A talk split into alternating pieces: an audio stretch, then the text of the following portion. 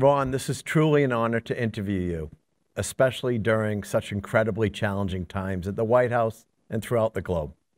As you know, a few years ago, the SALT conference had the honor of hosting then private citizen and now POTUS and your boss, President Biden.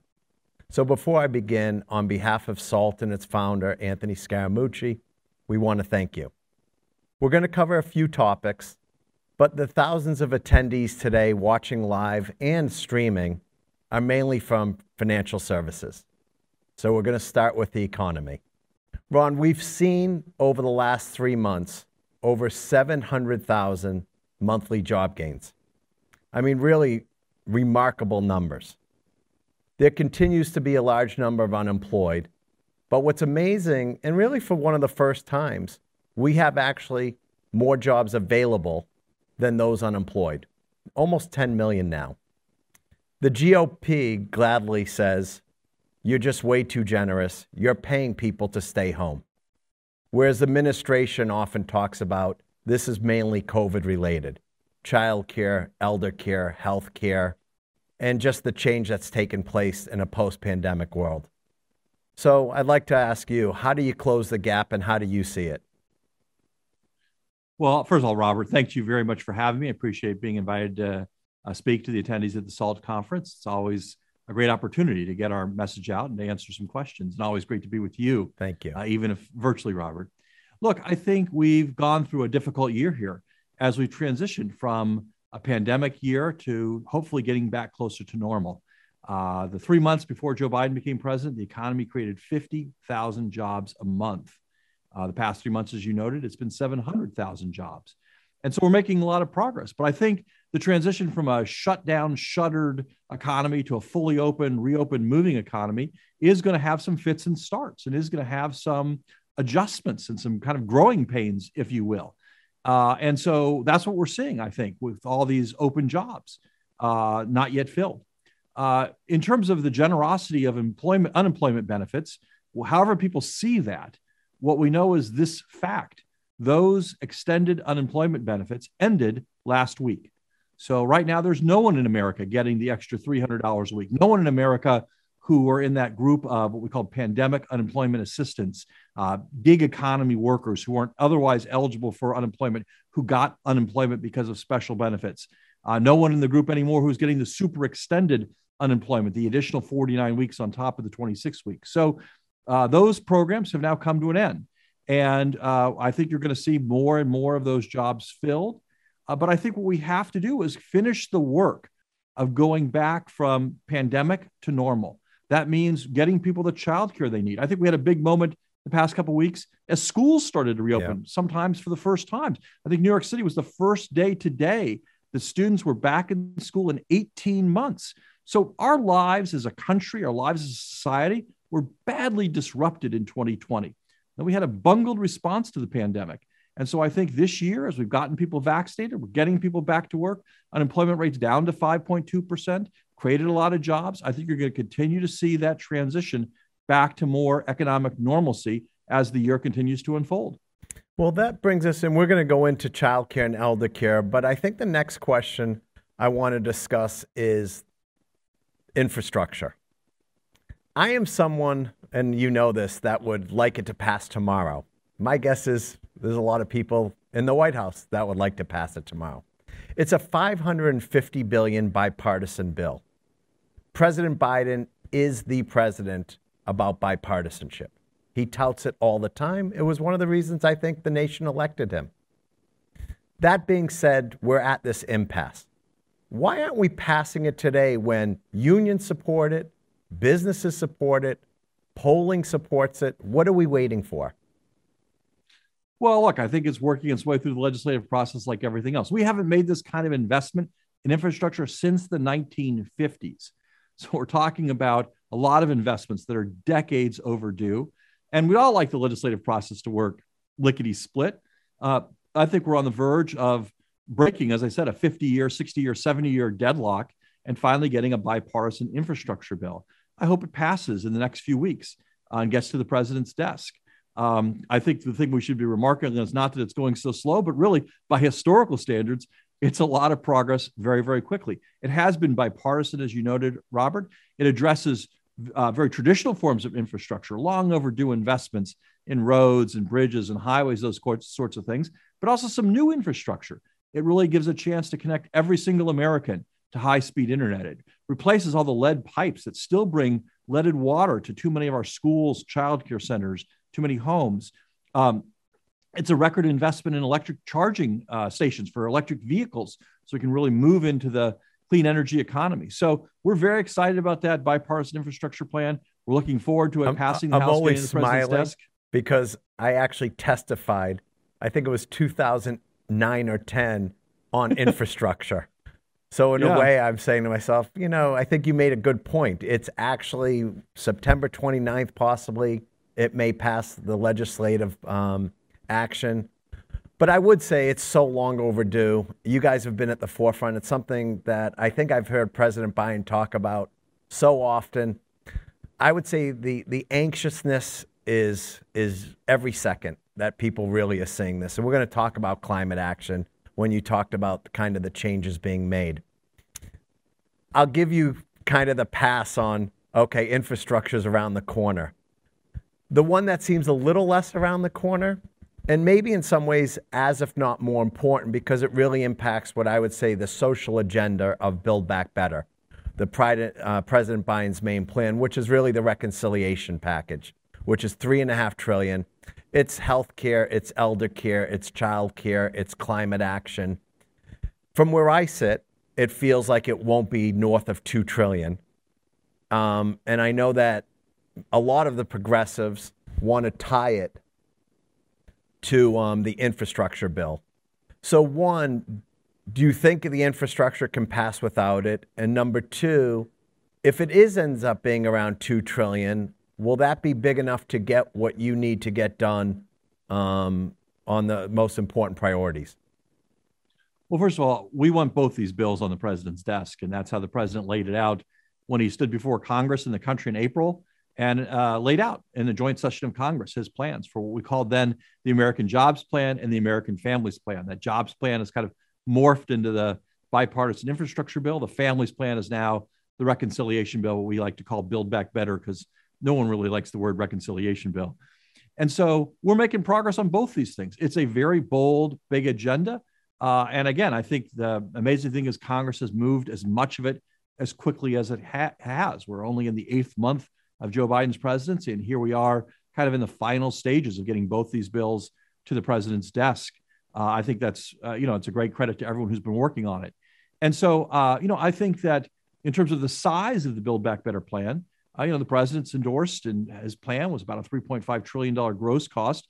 It's always important. I always hate these numbers because the truth is the cost of the Build Back Better plan is zero because we have proposed a way to pay for every single penny of spending in that plan with a penny of revenue increases. Now, four years ago, people talked about Donald Trump's tax plan as a $1.7 trillion plan, but that was the net cost. It actually was a six or seven trillion dollar tax cut with five or six trillion dollars of offsets. So they talked about the net cost of that plan. Well, the net cost of Build Back Better is zero because we can pay for every and we're going to talk ron about the pay fors that's the next question okay. and i did not show it to you but that is the next question but before i okay. get to the pay fors i don't want to make this a senator sanders versus senator manchin debate here yeah i'd rather much yeah. hear what you what your view is but you need 50 votes and so yes. it certainly feels like we won't see a three and a half trillion dollar package so my question yeah. is a little more narrow if it was a narrower plan, which I know is not the preference, what are the few most important priorities that you see that um, you know, the president wouldn't sign without him? Well, look, I think the important thing is to make sure we meet the moment on the key items. Maybe they have to be cut down in size. Maybe. Maybe they have to be shortened in duration. Maybe. I'm not going to sit here and negotiate it out at the SALT conference. This is what we're going to do here over the next few weeks with uh, you know members of the House and Senate. But what is really critical is we have a big childcare problem in our country. We are talking a little bit before about the mismatch between jobs and workers. And we know one reason we have millions of people sitting on the sidelines in the economy is they don't have affordable childcare, particularly at a time of great disruption and change, people moving, all these things. They don't have affordable childcare. We know we have other people sitting on the sidelines because they don't have elder care, take care of elderly parents or maybe a disabled child or something like that. They need in home care services. Uh, you go down the line. And so yeah. we think about this as an investment, not just in people and social spending, but in economic growth, job creation, and doing the things we need to do to really build long term growth. Now, the other thing I'll say, you said, what's, what are the must haves? Another big must have here, certainly, is climate change.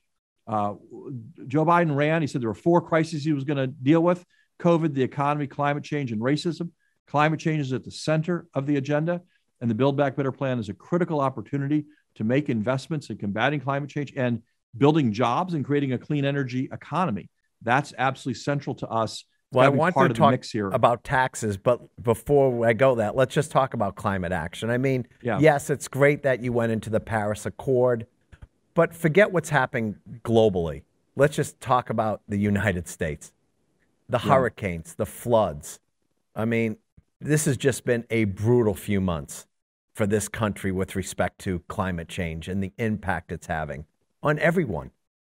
What are the few things you think you can do that actually will be an agent of change?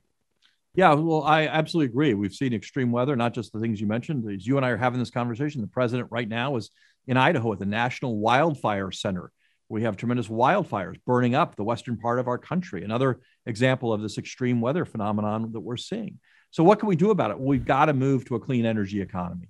We know doing that will be key to our international leadership. We know it'll be key to our economic leadership. We know it's going to create a lot of jobs that can't be outsourced. We know it's going to make uh, the planet healthier. And that means making a lot of, means, first of all, working with uh, industry. The president's had the CEOs of the big auto companies to the White House a couple times. He spent a lot of time on them, yep. developing uh, new standards and new uh, t- tools to convert our fleet over the coming years into an electric vehicle fleet.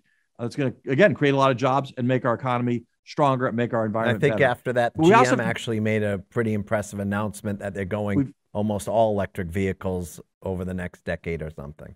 Yeah, so we've had a lot of progress on that front, but that we can't stop there. We also have to focus very much on power generation, uh, making a lot of investments in expanding our use of solar and wind in particular, other alternative energy uh, fuels. That's uh, a big part of the money in the Build Back Better plan are tax credits to really help the further expansion of solar, wind, and other uh, renewable uh, energy. And so, uh, you know, we've got a bold, ambitious agenda on a number of fronts. As you said, it's both a domestic thing and an international thing. Uh, the president uh, has a big international conference uh, coming up at the end of this week with leaders around the world to continue to press the global approach here uh, to fighting climate change but we need to make the investments here at home that will create jobs that will get us on the right path. So l- let's go back into the pay fors. I know that yeah. President Biden and you have said quite often, as well as Brian Deese and and all the people from the economic team, we're paying for everything. We have pay fors. Here they are. It's the global minimum tax. It's the the corporate tax increasing. It's capital gains and a lot of other tax reforms that's taxing the, the, the wealthiest. Um, so let's just be clear. Are we concerned about having Democrats be tagged as, oh, there they go again, tax and spend liberals? And if not, why? Well, so I'm not, because I think really what it's about is tax fairness. I mean, we have, I know we have a lot of big economic interests at the SALT conference, but let's be frank about it. Uh, middle class folks have paid taxes, they paid their burden. Uh, and we've seen during the pandemic, a lot of people at the top do extremely, extremely well. A lot of companies are doing well. We have stock market essentially at record highs. We have corporate profits at record highs. And yet the corporate tax rate is lower than it's ever been. Uh, frankly, lower at a level that I, I remember when we did corporate tax, no one was really talking about 21%. I don't know how we wound 28 up. 28 would have been a, a win. 28 would have been a win. So that's what we're talking. About. We're talking about going back up to 35. Our proposal is to go to 28, which I think at the time would have been seen as a very, very reasonable proposal, a very modest proposal. And so that's the kind of thing we're talking about. I think a basic fairness. Uh, Secretary Yellen's done a great job working on this idea of a global minimum tax to try to avoid tax havens and companies, you know, escaping to different countries to deal with their tax burden. Putting that into our tax code makes a lot of sense. Raising the tax rate back to what it was when George Bush became president uh, for the people, the top earners, we think uh, makes a lot of sense. So these, I think, are pretty reasonable provisions to kind of rebalance the tax code to kind of get to a place where everyone's paying their fair share. Uh, the people at the top are still going to do extremely well. No one who makes under four hundred thousand dollars a year will pay a penny in taxes more than they pay right now. It seems like a pretty fair. I know. I know my Republican friends will never admit it, but when you tout the idea of a minimum global tax and that there's 50 or 60 of the top 100 Fortune 100 companies didn't pay any taxes. I know that they yeah. would support that on an up and down vote. They just would never admit that. But that's for a different that's conversation. Fine. Yeah, exactly. Um, Ron, exactly. I want to move to COVID because there's probably nothing that ties to the economy now more than the pandemic. We actually had you for one of our uh, VIP sessions uh, on April 2020 when you were a special guest and we actually had you because your experiences at that time being the Ebola czar under the Obama administration. And to paraphrase you, you articulated that I'm going to quote you, but the opening will be more like a light dimmer than a light switch. And the two key variables we need to focus on are testing and vaccines. If we had that again today, where do you see us now? What are the most important variables? You know, just give us an idea of where you see us yeah. in this COVID environment. So, look, I think that the light dimmer, not the light switch, still is the right metaphor. And that's kind of some of the struggles we're seeing. Uh, you know, on the one hand, as you said, we start off with a conversation about job creation. You know, on the other hand, we know we have supply chain disruption that's uh, creating uh, costs, uh, production problems, all kinds of problems. A lot of that supply chain disruption traces back to the pandemic itself. You know, these oddities in the economy rental car companies that sold off all their rental cars during the pandemic uh, because uh, you know obviously people weren't renting them, and now they need to go out and buy cars, and because they're buying cars, there are too few cars. So you know th- this is part of this kind of dimmer switch thing. As we turn back on, we're seeing all these uh, you know things that need to be worked out. A shortage of semiconductor chips, of course, that's uh, wreaking havoc across a lot of different industries, but also just basic hitches in the supply chain. You know, we had built incredibly efficient economy with a lot of just in time inventory, just in time supply chains, maybe a little too efficient. But whatever it was, once it got kind of blown up with the pandemic, it's taking a while to work all that back out, get that all in place. Uh, same thing with, of course, the labor markets. And as I said before, people who now lack childcare, people whose schools were closed until this week. So that's all kind of part of the readjustment.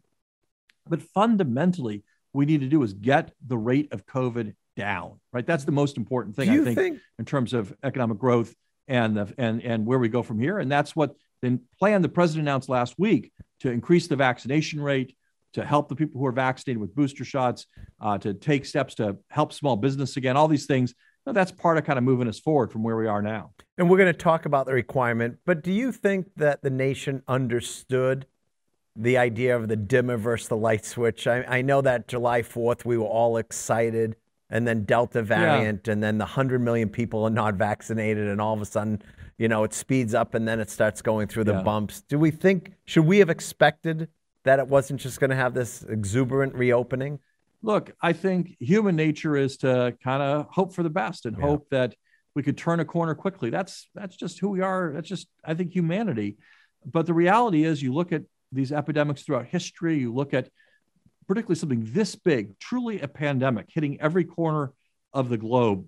You have, you know, manufacturers country. Why is my plant shut down? My plant shut down because COVID's bad someplace on the other side of the planet, where a critical element of my production uh, was assembled, where I have a supply chain. Probably companies probably who didn't even know where their supply chains fully reached and extended. They're now learning about COVID outbreaks in other parts of the world and things like that. So, uh, you know, this has been a real test. I think we are getting back to normal. I think things are coming along. Certainly, we've made a lot of progress on employment, a lot of progress on economic growth. Yeah. Uh, but we need we have more work to do. We, well, let's let's talk about, about pandemic. Where, where I think you guys have done an amazing job, and I have to admit I'm a little confused at the other side right now. But last week, the president took incredibly bold steps on the vaccine requirement. What it's going to happen with the federal employees, the private sector, the healthcare sector, the education sector. I have to admit I'm confused because you have red, gate, red, red state governors. You know what they're calling him, but then they have their own immunization requirements for kids going to school. So we have so many different narratives coming out that people are confused, and it's in some ways it feels like it's stalling our, our success. two things. One, how do we square the circle and get people to know vaccines are important to take and take it, and it makes everyone better? And then number two, what is the legal argument you have with the requirements that the president announced last week? Well, first of all, I, I hope everyone uh, understands the vaccine is uh, safe and effective. One reason the president uh, held on these measures until now was we waited till the FDA gave its final license to the Pfizer vaccine. Uh, the Pfizer vaccine is fully licensed permanently. Uh, we obviously have emergency use for other vaccines. Uh, the vaccines have been taken by billions of people around the world. tens of millions of people, 175 million people in the United States are fully vaccinated. So the proof, uh, this isn't some assertion. Everyone can see this in their in their own lives around them that the vaccine is safe, effective. We also spent a lot of time, Robert, as you know, over the yeah. course of the spring, building out an unprecedented distribution network. 90% of Americans live less than five minutes from a place where they can go get a shot without an appointment and That's without incredible. waiting, and it's free. So it's basically ubiquitous, it's free, it's well proven. Uh, now we need to finish the job. Now, notwithstanding all that, the problem is we only have about 64%, 65% of the uh, adults in this, this country are fully vaccinated. So we got basically a third left that are, aren't vaccinated. 75 million or so eligible people haven't even gotten the first shot. And so the steps the president announced last week were an effort to try to boost that number up. You look at countries where that number is up around 80%, not 65%. Those countries have a much more normal way of life than we have right now. That's where we need to get to.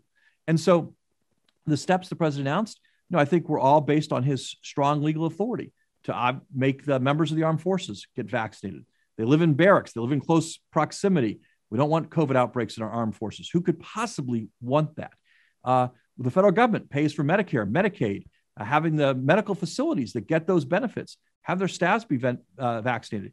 You should be able to go into a hospital if you're sick and, and have confidence that the people treating you are not giving you COVID. Okay, that seems like a very reasonable thing. Uh, the same thing with the announcement the president made last week about Head Start.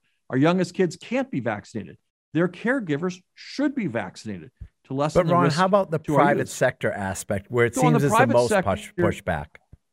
Look, the private sector. First of all, let's be clear what the president announced is a requirement that for large employers, 100 and up, their workforces either have to be vaccinated or tested. Right. And so, first of all, I don't really understand the philosophical objection to being tested once a week. I don't really understand anyone's right to show up at work at a large workplace and say, you can't know if I have COVID or not. That seems like a very odd right to me. In terms of the president's legal authority, that's going to be done through the Occupational Safety and Health Administration, OSHA, which we know says to workplaces every day in this country. Yeah. You're going to work on a construction site, you got to wear a hard hat. You're going to work around noxious chemicals. You got to wear a mask that protects you from noxious chemicals. So, saying that in a large workplace where consumers are coming in and out, where you got a lot of other people working there, those people either need to be vaccinated or tested and COVID free. It seems like a reasonable way to keep those workplaces safe in the middle of a pandemic. So, Ron, uh, one more question, and then I just want to end it with some of your priorities. This is kind of, I thought was very impressive what um, Justin Wolfers, the economics economics professor from University of Michigan, and I'm going to paraphrase him, said he's viewing Biden's vaccine mandate as the cheapest and most powerful economic stimulus ever enacted.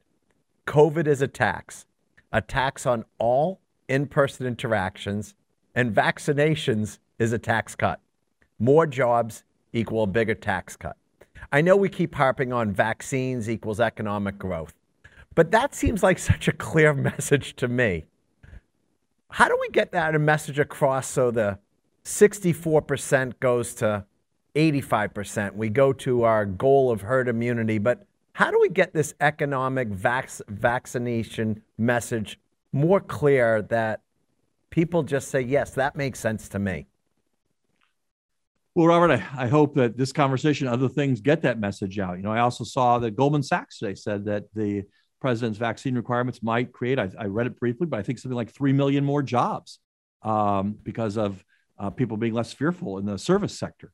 So yeah. um, I think there's a lot of evidence that uh, our economic growth uh, will be stimulated tremendously by getting more people vaccinated, by lessening the fear and anxiety that consumers have about spread of the virus, by lessening the absenteeism from workers who get sick from the virus, uh, and by obviously lessening the burden on our healthcare system from the unvaccinated that they're, they're placing and the impacts that has on our healthcare system. So it makes economic sense, it makes healthcare sense, it makes sense in every single way. That's why the president. And who would have thought it's week. a tax cut? And who would have thought it's a tax cut? You bet. So, last question. I mean, we could talk about civil rights, voting rights, Afghanistan, China, trade, so many issues that are uh, that literally are on your desk on a daily basis. Um, what do you see away from COVID in the economy, which is kind of a strange thing to say away from COVID yeah. in the economy? But what do you see as the few key priorities of 2022 that uh, we, we're not thinking about today? Well, I think voting rights is very important. I don't know about not thinking about it. I hope people are thinking about it, but it's certainly a very important priority that needs to be addressed this year. I think we need to continue the work on uh, police reform uh, and criminal justice reform uh, that's been talked about and the Congress has been working on. We need to kind of get to the finish line on that. Uh, as we alluded to before, climate change remains a very, very high priority, both uh, on the domestic front, the international front, as we build towards Glasgow near the end of the year uh, as a critical milestone in terms of combating climate change. Um, and so, uh, you know, those are critical things. I hope we get some action on immigration reform inside the reconciliation package. We need to do more work there uh, to uh, make our uh, system uh, more fair system, more rational system, uh, and and fix what's broken in our immigration system. We obviously have um, tens of thousands of uh, evacuees coming here from Afghanistan. We're going to have to get them settled appropriately. We're going to have to get them into their new lives here in the United States, and we're going to need a lot of help from state and local governments, but also from the private sector to help these people find jobs, help these people move on to lives. Many of these people, many of these men and women fought alongside our troops or assisted our troops in other ways in Afghanistan. They're now coming to our country. They're coming to a new country. There is a large Afghan American community uh, that's going to help them resettle, but we need broad uh, social help to help these people begin their new lives. So I think all those things, many more. I'm sure I'm forgetting many things. Obviously, trade, China. We go down the line. Uh, a lot of priorities here. Uh, but I, but for us, fundamentally, those four key priorities: the economy, COVID, climate change, combating racism, those are the four key pillars yeah. for us this year and probably on into next year. Well, listen, Ron, we truly appreciate your time. I mean, more importantly, I just want to thank you on behalf of our entire country. You have done an amazing job. What I think is really being one of the most transparent chief of staffs in White House that we've seen in years. And so I just want to thank you for that, and uh, thank you for thinking about us. Um, well, thanks for thank you for having me, Robert. Thanks for all you do in your public advocacy. And thanks for having me here at the SALT conference. Thank you very much. Take care.